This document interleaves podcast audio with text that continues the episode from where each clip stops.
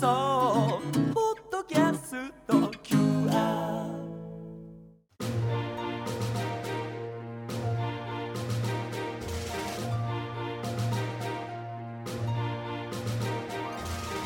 使える学び大人カレッジ金曜8時台は歴史を知れば世界の今が見えてくる世界史学科の時間です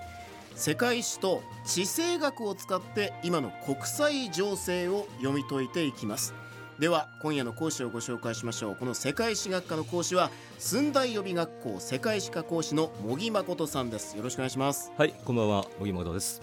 まあ、2年前ですよね一度あのこの番組であもう講師をそんな昔ですかはいあーしていただきましたが、そうで今すシーズンは金曜日のレギュラー講師はとい、して、はいあ、ありがとうござこいまのす。時間に世界史を教えていただきます、まあ、改めて茂木誠さんのプロフィールをご紹介したいと思いますが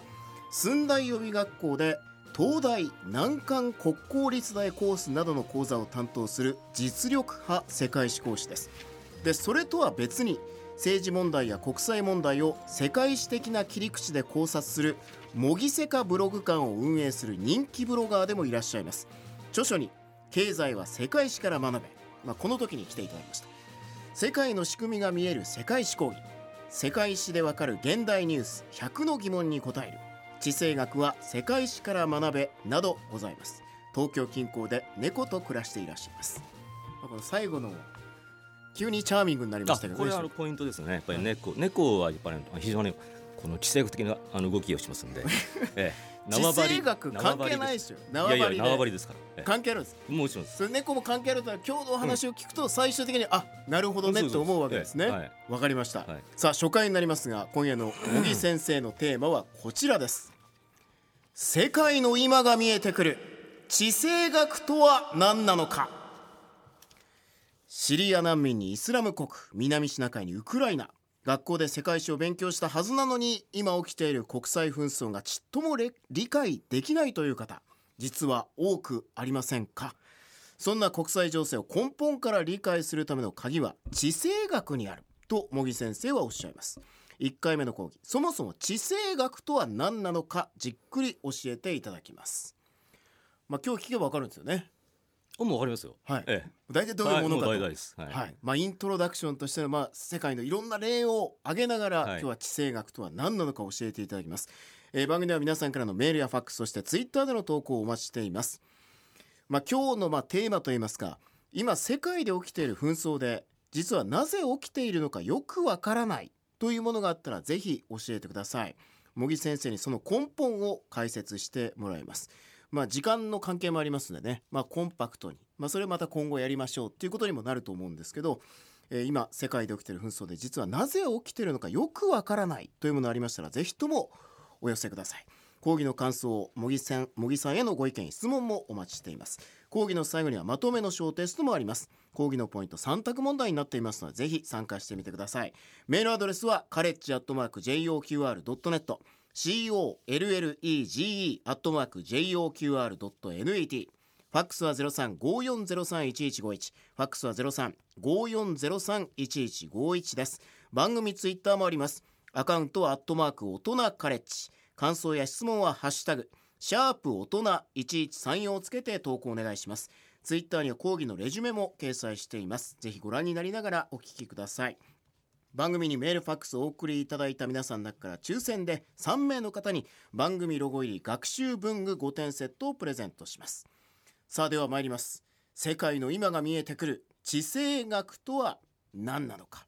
まあ、まずは基本的なところから教えてもらいたいんですけど地政学、はいどういう学問なんですかはい。えっと、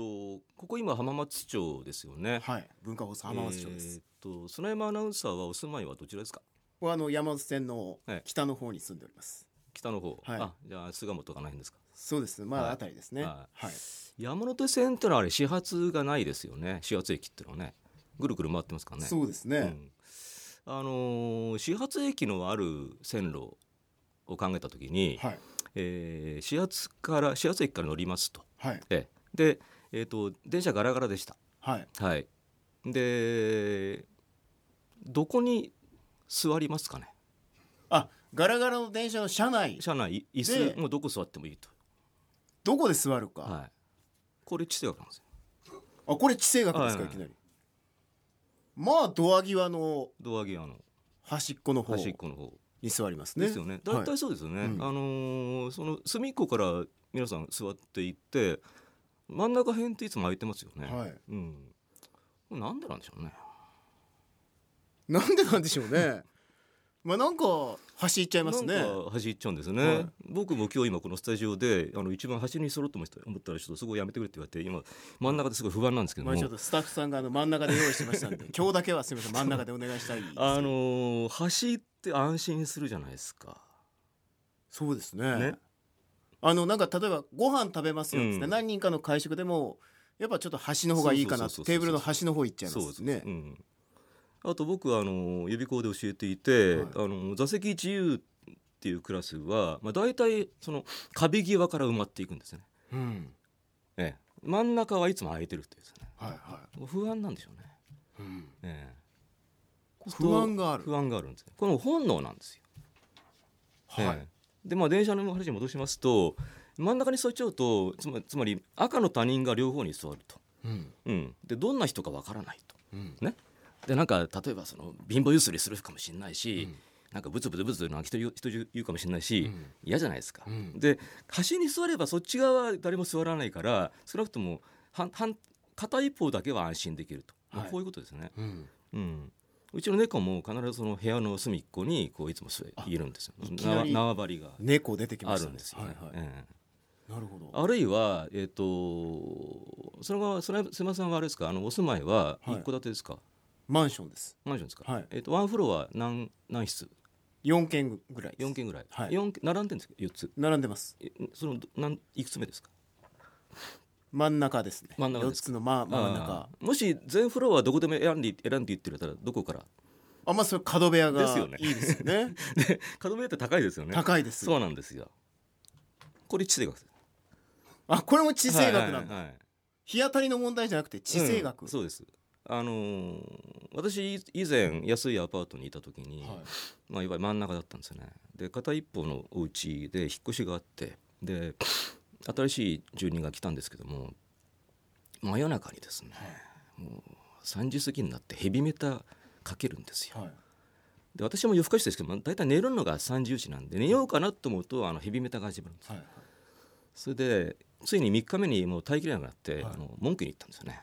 うんそしたら出てきたのが若い姉ちゃんでちょっと遅れてきちゃって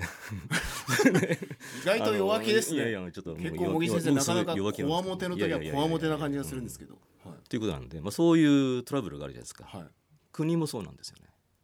はつまり隣国同士は揉めるんですよ必ず、領土とか難民とか資源とか、ええ、例えば日本とネパールは喧嘩しませんよね あ遠いですもんね遠いからはい日本と揉めてる国って必ずロシア韓国中国って周りじゃないですうか、んええ、これ世界中そうなんですよねそうか家と同じですねそうなんです、うん、だから、あのー動物の縄張りと同じようにその国っていうのも縄張りがあると、うんうん、でこれが領土や領海っていう概念だと、ええ、だからそのその国がどこにあ位置するかまあ個人だったら引っ越しできますけども国ってのは引っ越しできませんから、うんええ、そうすると必ずロシアあの中国の北にロシアがあるんですよね、うん必ずうん引っ越せないですよね、はいええ、そうすると,、えー、とロシアと中国はお互いにそのまあ困った隣人をですねどどうやってあのコントロールするかってことを考えるんですよね。うんええ、というふうにしていろんなその外交政策やあるいはその場合によっては戦争っていうことにつながっていくと、うんええ、それを、まあ、まとめていった学問が地政学という学問です。うんまあ地理と言いますかはい、位置と言いまそすうでかす、そこに関係はいしてるはいところからまあいろんなものを読んでいくはい、っていうことになるわけですね。そうですね。はい。これあのいわゆる国家間の対立、うん地理的な条件で説明するのが地政学はいというふうに言い換えられると思うんですけど、こう考え方としてはどうなんですかね。そのな見方っていうんですかね。うんこれまだこう序の序しか分かってないんで、うんうんうんどう聞いていいか分かんないんですけど、であのさっきあの紹介のところで砂山さんがですね、はい。えー、なんなんですかき禁断のとかおっしゃいましたね。禁断の、ええななんで禁断になっちゃったかっていうことをですよね。はいで僕も実は学校で非正語なんて教わったことないです一回も。うんっていうのは教師の捉えがです。まあ、教えてもらっても良さそうな感じはするんですけどそうですよねええでじゃあ教科書のその歴史の見方っていうのは何かっていうと、はいえー必ずその善と悪があるとうん、いい国悪い国があるとうん教科書は、そうです、はいで悪い国があのあなんか悪い戦争をすると、ええでも負けるんだと、うんね、善は勝つんだとうんいうですねあのそういう考えですね。教科書にはそう書いてあるそうですええうんだからあの日本が何で負けたか悪い戦争やったからだうんと、はい、間違った戦争やったんだと、うんうん、戦犯なんだと。はだいから負けて当然だと。ね、で勝った国は正義なんだとうんこういう考えです。はいはい、ところがあの戦争がもう70年前に終わりましたよねで正義の国が勝ったはずですよね、うんうん、だって悪いドイツ日本が負けたんですからところが戦後70年間じゃあ世界が平和になったかっていうとなってないですね全然なってないです、はいそれ間違ってるんですよその考えは、はいええ、今の教科書のそうですそうです教え方はそうです、間違っている、はい、だから世界史をですねその善と悪の戦いみたいに考えてるのが間違ってるんであって、うんえーこれ例えばそのアメリカがですねあのイラクを攻めた時に、えー、とイラクのサダム・フセインという悪い独裁者がいてで人民が苦しんでるからアメリカがこれを打倒して人民を解放するんだとか言ってやったんですよね。うんうん、でその後じゃあ中東は平和になったんですかってなってないです今ねめちゃめちゃじゃないですか、ううんん間違ってるんですよ。地政学で見ると、うん、そうではない全部説明できま地政学で見るとす。はいどうなんでしょうかそれは単なるその国と国の勢力争いになってます。だから戦争に善も悪もないと。まあ、あえて言えば全部悪だと。うん、もう本当になんかリアルなそうですそうです。世う界、ん、でなんで負けたか弱いかって弱かったからです。うんはい。もう正義とかうん。そうです。いいとか悪いとか関係ないですこれね。例えばですね、あのー今学校で例えばそのいじめに遭ってるお子さんもいると思うんですね。うんうん、で大体そのあのなんでこう僕はこうなるんだ僕僕が悪いんだね僕がなんかあのもうちょっといい子になればいいんだなんて一生懸命頑張ってもでもいじめなくならないですよね。うんうん、ななんでいじめられるか弱いからです。リアルな話ですね。はいそう言っていわゆる世界地図上をうん、リアルなそうそうそう目で見ていく、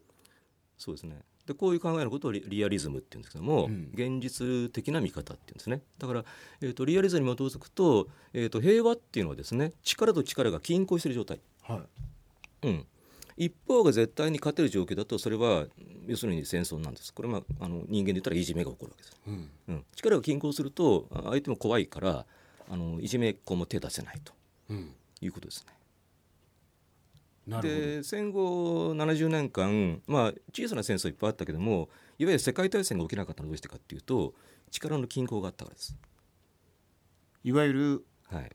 東西冷そ戦うですそうですえそう米えそうですねそうですはい、アメリカとソビエト今のロシアですね、これが核兵器でほぼ均衡していたんで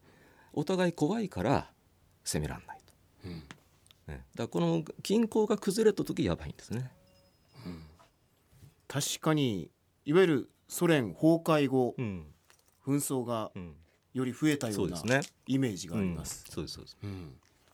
これが、まあ、いわゆるリアリズムそうでですね世の中をうん見た時の考え方、そうだから地政学っていうのはそのリアリズム的な見方の一つのあの具体的な学問であるということですね。だから実際このリアリズムっていう世の中を見ていく方がなんかよりリアルなものが見えると思いますし、うんさっき教科書の考え方、そのリアリズムに対しては何て言うんですか、あまあそれはあの理想主義ですよね。うんこうまあ実際の世界は理想主義でうん動いてるわけではないですもんね。ないですないです。うん動い動いてたらもう平和こなこがポイントはい、はずですね。ここがポイント、はい。理想主義だともう平和になってるはず、うんそうです。今の世界が説明できない。うんはい。ということなのかですといねうこ。とで、えーまあせま世界の主な指導者例えばですね、あのロシアのプーチン大統領、ですね、あるいは中国の習近平国国家主席ですね、えーもちろんアメリカのオバマ大統領もみんな結局のところはリアリズムで動いてるとうんこれが、まあ、今日のポイントですね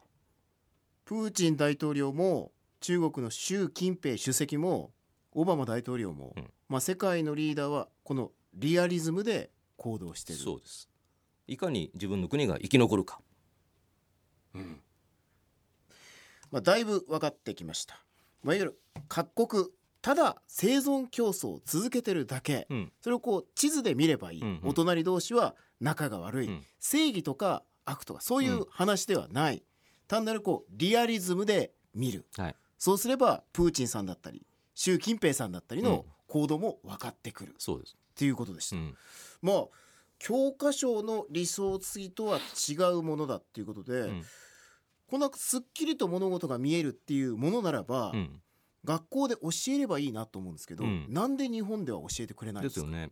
であのーこれ今私の書いた「地政学、えー世界史で学べ地政学」っていう本の、はいえー頭に乗っけてあるんですけども、えー、と今使ってる教科書世界史の教科書、はい高校のですねに、えー、とこう書いてあります。えー、と第二次世界大戦は東アジアにおける日本ヨーロッパにおけるイタリアドイツのファシズム国家が国内危機を他国への侵略で解決しようとして、えーベルサイユ・ワシントン体制を破壊する動きから始まったドイツイタリアがヨーロッパで日本が中国で始めた、えー侵略戦争は1941年の独ソ戦と太平洋戦争の開始とともに世界大戦へ一体化したとこうありまして、でその次に、えー、と連合国、まあ、アメリカ側ですね連合国側が早くから反ファシズムを掲げて大西洋憲章によって新しい戦後秩序を示して多くの国々の支持を集めたのに対して、ファシズム諸国、まあ、この教科書によれば、えー日本ドイツイタリアのことですねこれは、えーは自国民の優秀さを唱えそれぞれの支配権確立を目指すだけで広く世界に訴える普遍的な理念を持たなかった。えーたまたその暴力的な植民地支配占領地支配は、えー広い抵抗運動を呼び起こした結果、えー世界を敵に回して負けたと。こう書いてありまして、つまり日本ドイツイタリアだけが、えー自国の勢力圏支配権の確立を目指していたんであって、暴力的支配やったんであってで要するに悪い国だと、ええだから負けたんだと書いたんですこれは山川出版社の世界史教科書です。まあ、一番こう一般的な、僕もあの高校時代使ってましたそうでが、すね、はいはいこれなんで教科書はこうでうん上、まあ、地政学的なこう考え方っていうのはうん取り入れない、おそら感く、じなまあんでし、ょ僕の予想予想ではですね、はいまあ、戦争に負けましたということで、えーなんていうんですかね負けたショックが大きすぎてで結構その戦戦前の日本の政府軍っていうのはかなり地政学的な動きやってるんですよね。あ例えば昔はあったうん日清日露なんてまさにあれ地政学的な動きですから、それがもう全部間違っていたんだというふうに思い込んじゃったんでしょうね。第二次大戦とともうにん、もう地政学はやんない方がいいんじゃないかもうやめたと、ええ、で捨てちゃったんですねで現在に至る現在に至る他の国はどうなんで他すかの国は全然変わってないですよやっているやっている、はい、だからそのまあ日本でそのちゃんと歴史世界史をちゃんと勉強したほしたした人ほどですねちょっと世界とのズレが広がっていくというですねいわゆる世界の人はまあリアリズムリアリでズム動いてるのに学んでいるのに、日本は理想主義でうんそうそうそうそう学んじゃうと、うんまあ確うかんなんにか話話がは、合わ噛み合わないうんうん、だから外務官僚の皆さんなんか本当にあの英語が得意で優秀なんでしょうところが、その根本的に見方がおかしいんですよ。うん、ということにつながってく繋がっるていく。ということになるわけですね。じゃあこれ実際にじゃあその地政学で世界史とか現実の動きを見ると、うん世の中の動きはうん、だいぶ見え方が変わって変わくってるき。ますよね。うん、どう見えてきます。うんと例えばちょっと最最近の例で言いますと今あの移民がですね移民難民ですね、まあ、難民と称した移民ですかね実際には、うんこれが今あのシリアからヨーロッパに向かって怒涛のごとく流れ込んでいまして、はいもう今凄まじい状況です。うんええ、で最初ヨーロッパの国々は、えー、と移民はあのなあごめんなさい難民はですねあのいろんな迫害を受けて逃げてきた人たちは、えー人道上を救わなきゃいけないということで、我々ヨーロッパ EU はこれを受け入れると言っていたんですが、い受け入れた途端にドーンと何万人も押し寄せた結果大混乱が起って結局止めてますね今。ちょ今キャパシティをちょっと超えちゃってる状態ですよね、ええでこれ以上入ってくるなんてもうヨーロッパ各国みんな国境線になんかフェンス引いてますよね、うん鉄条網を。特にまあ入り口の国はそうせざるを得ないっていう状況にはなってますよね、だからあれはつまりその、えー、と難民は救うべきだっていうのは理想主義ですよ。でもそれをできるんですか実際にっていう話ですよね。うんだからリアリズムに欠けてるんですよヨーロッパのやってることってのは今は今は。まあ、いわゆる難民を受け入れるとそう表そうそう明した時う点ん時点で、うんうんはあといだうから同じことは多分日本でも起こりうるわけで将来どこ、うんまあ、近隣諸国でなんか難民が生まれた時に、はいえー必ず日本国内でこれを全部受け入れろって声が出ます、うんうんでもそれできるんですか実際にということで。いわゆるまあ理想主義ではなく、うん現実主義で物事を見ると、うんまあ、どういう選択肢を取るべきかっていうのそうなんがもっと見えてくるようになる、だから他の国の選択もうんより見えるようになってくる、うんうんっていうことですうか、ん地政学、うんあの僕うちのマンションから駅に行く途中にあの猫通りがありましてはい猫あばのっかりですね野良猫が結構いっぱいいるんですよね、はで結構近所の人が餌やってるんですけどもで僕はその野良猫ちゃんたちに餌はあげないんですよでうちの猫ばっかり可愛がってるんですね、はい、でもこれ差別ですか差別じゃないですね、だってそそんなこと言ったらそそこら中の猫に餌やんなきゃいけないじゃないですか,だかはいら、もう、ね、猫がうちに集まっちゃってもううちなんか猫屋敷になっちゃいますよねうん、で困るじゃないですか、はいそのさんはお子さんはおいますお一人一人息子がいます、あでしょはい、で今、えっと、まだ小さいんでしたっけまだ小さい幼稚園です、うんでこれからねその小中高大学と、はい、ね、学費がかかりますよね。かかりますね、うん、でこれ、えっと文科省の調査で、はいえっとまあ、中学高校両方とも公立の場合には80万、うんまあ他に塾とか入れたら多分100万超えるとはい、これ私立行ったらですね、えっと227万これ年間ですか年間です。 1年間まあで、うん、塾とか入れたら2 0数十万ですよねかかるんですよね、はいえー年間じゃないかこれ全全部か全部ですね、はいそんだけのお金をその愛する息子さんはいにかけるねところが今シリア難民の子供が困ってるんですようん、っなんで助けないんですかてことになるわけですね。でそれやってたらキリがないじゃないですか、んじゃあうちの子の学費削ってシリア難民助けるんですかって話じゃないですかうんそれがそうリアリズムそれはリアリズムです考え方ですね。さあ、まあ、この目線で世界を見ていくのはめ世界を見ていくと、まあ、どう見えるのかっていう話がまあ次回以降になるんですが駿台予備学校世界史科講師茂木誠さんに「世界の今が見えてくる地政学とは何なのか」教えてもらいます。